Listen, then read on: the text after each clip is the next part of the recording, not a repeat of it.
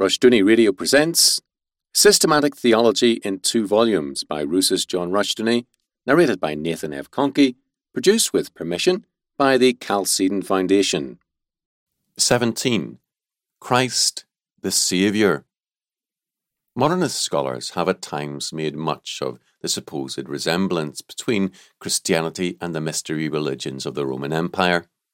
Some have virtually reduced Christianity and especially St. Paul's writings, to the status of a mystery religion. Any attempt to see the scriptures in terms of mystery religions is radically wrong. Having said this, we can grant that some within the church, then and now, did so view biblical faith. We can add further that this tendency is more prevalent now than ever before. Let us glance, first of all, at what mystery religion represented. We know very little about them because they were secret cults, and, like modern secret lodges and societies, reserved their teachings for their members. What we do know indicates an implicit or explicit dualism or polytheism. Man, it was believed, lived in an essentially alien universe. The origin of these cults was the Orient, they were marked by an essential pessimism concerning this world. All looked to a semi divine hero or saviour god to guide the faithful to immortality. An initiation ceremony took the believer into the realm of the appointed escapees. There was little or no moral content to the mystery religions, and some were highly sexual in their practices and opposed by the imperial authorities. The essential fact about the mystery religions was their doctrine of a superhuman protector, friend, and saviour who guides man through this life and world to immortality. Thus, the mystery religion provided not so much a way of life, but an escape from this life and an insurance for immortality. Because of its low moral content, the essential fact about the cults was that of becoming a part of an escape group the cults were antinomian and hence viewed widely with suspicion. It was believed that no law of God or gods and man bound them. Their main and essential concern was immortality, salvation from this world, death, extinction, or punishments. The mystery religions tended to merge easily with faiths in spirits and their powers, magic, witchcraft, and the like. Mattingly observed, of all these cults and their doctrines, quote, from the contemptible enslavement to such beliefs, Christianity set men free. The Saviour and the salvation of the mystery religions was thus governed by two essential facts immortality and antinomianism. The Romans regarded the cults with suspicion because their influence undermined the necessary practical concerns of citizens and subjects. The parallel to much current religion is obvious. Mystery religion settled the afterlife question, assured salvation from this world, and rendered meaningless the laws of God and man. They were religions without any Catholicity or universality. The early use by Christians of the word Catholic has this background. Rome sought to dismiss Christianity as, quote, another mystery religion, end quote. The Church stressed, first, the Catholic nature of the faith, in that the triune God and Jesus Christ is Lord over all things, so that no area of life or thought is outside his government and law. The King rules over all his realm, and as maker of heaven and earth, Genesis 1 1, John 1 1 3, the Lord is King over all creation. Antinomianism is thus a sin, a denial of his kingship. Second, the faith is Catholic because it is inclusive of all men.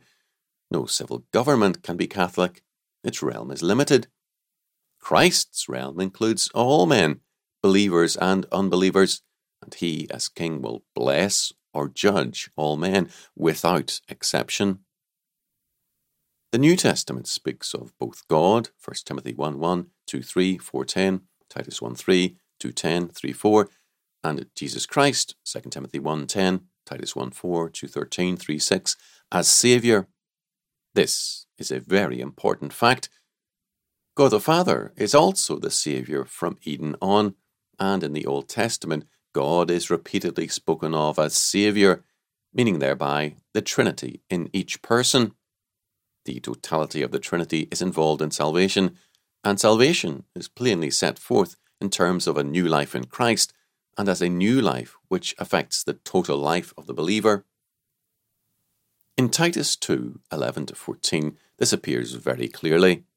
Quote, For the grace of God that bringeth salvation hath appeared to all men, teaching us that, denying ungodliness and worldly lusts, we should live soberly, righteously, and godly in this present world, looking for that blessed hope and the glorious appearing of the great God and our Saviour Jesus Christ, who gave himself for us that he might redeem us from all iniquity and purify us unto himself, a peculiar people, zealous of good works.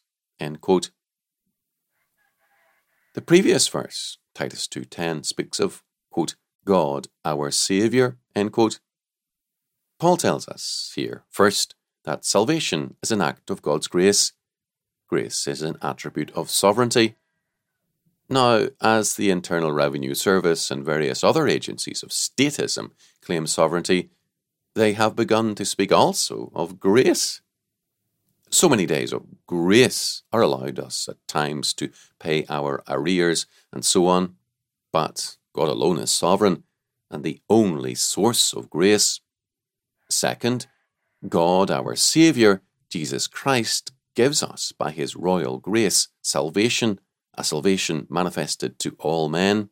This, quote, great God and our Saviour Jesus Christ, end quote, has died for our sins to redeem us. Third, this redemption is, quote, from all iniquity, end quote, or lawlessness, for, quote, sin is the transgression of the law, end quote. 1 John 3 4. Thus, salvation is the antithesis of antinomianism and lawlessness because it purifies us into a unique people who are, quote, zealous of good works, end quote. These good works are to keep his commandments. Quote, Ye are my friends if ye do whatsoever I command you, end quote. John 15 14. Fourth, God, our Saviour, teaches us through his word to deny all, quote, ungodliness and worldly lusts, end quote. We are to live, quote, soberly, end quote, or responsibly and righteously, that is, in terms of the justice of God. This justice or righteousness is set forth in His law word. We are also to be godly, to live in faith and obedience to our Lord. We have thus a prescription for living which covers the totality of this life, the grace and newness of life whereby we can live that redeemed life and the sure word of God to guide us in that living. Fifth, this salvation covers our life in time and eternity. Hence, we look ahead in terms of our glorious hope of the great conclusion, Christ's second coming and the last judgment. The consummation of history is his victory and our victory with him. Salvation, in this sense, is closely tied to dominion. There is no true dominion without salvation. Therefore, the most common term in the New Testament for Jesus Christ is Lord. Because he is Lord, he can save us. His salvation is a facet of his dominion. His saving power extends over death and life, over this world and the next. He is Lord over all, and hence the only Saviour. When the angelic herald declared to the shepherds, quote, For unto you is born this day in the city of David a Saviour, which is Christ the Lord, quote, prefaced it with the joyful word, quote, Behold, I bring you good tidings of great joy, which shall be to all people, Luke 2 10 to 11. This was the great Lord and Saviour of all things. Our salvation is total because Jesus Christ is both Lord and Saviour, and there are no limits to the Catholicity or universality of our faith. Ours is not a mystery religion, It is the Catholic faith. Therefore, we can declare, in the words of Psalm 2 10 to 12, quote, Be wise now, therefore, O ye kings, be instructed, ye judges of the earth. Serve the Lord with fear, and rejoice with trembling. Kiss the Son, lest he be angry, and ye perish from the way, when his wrath is kindled but a little. Blessed are all they that put their trust in him. Hello, this is Nathan, the narrator. Find my past and present projects and more at nathanteacher.com.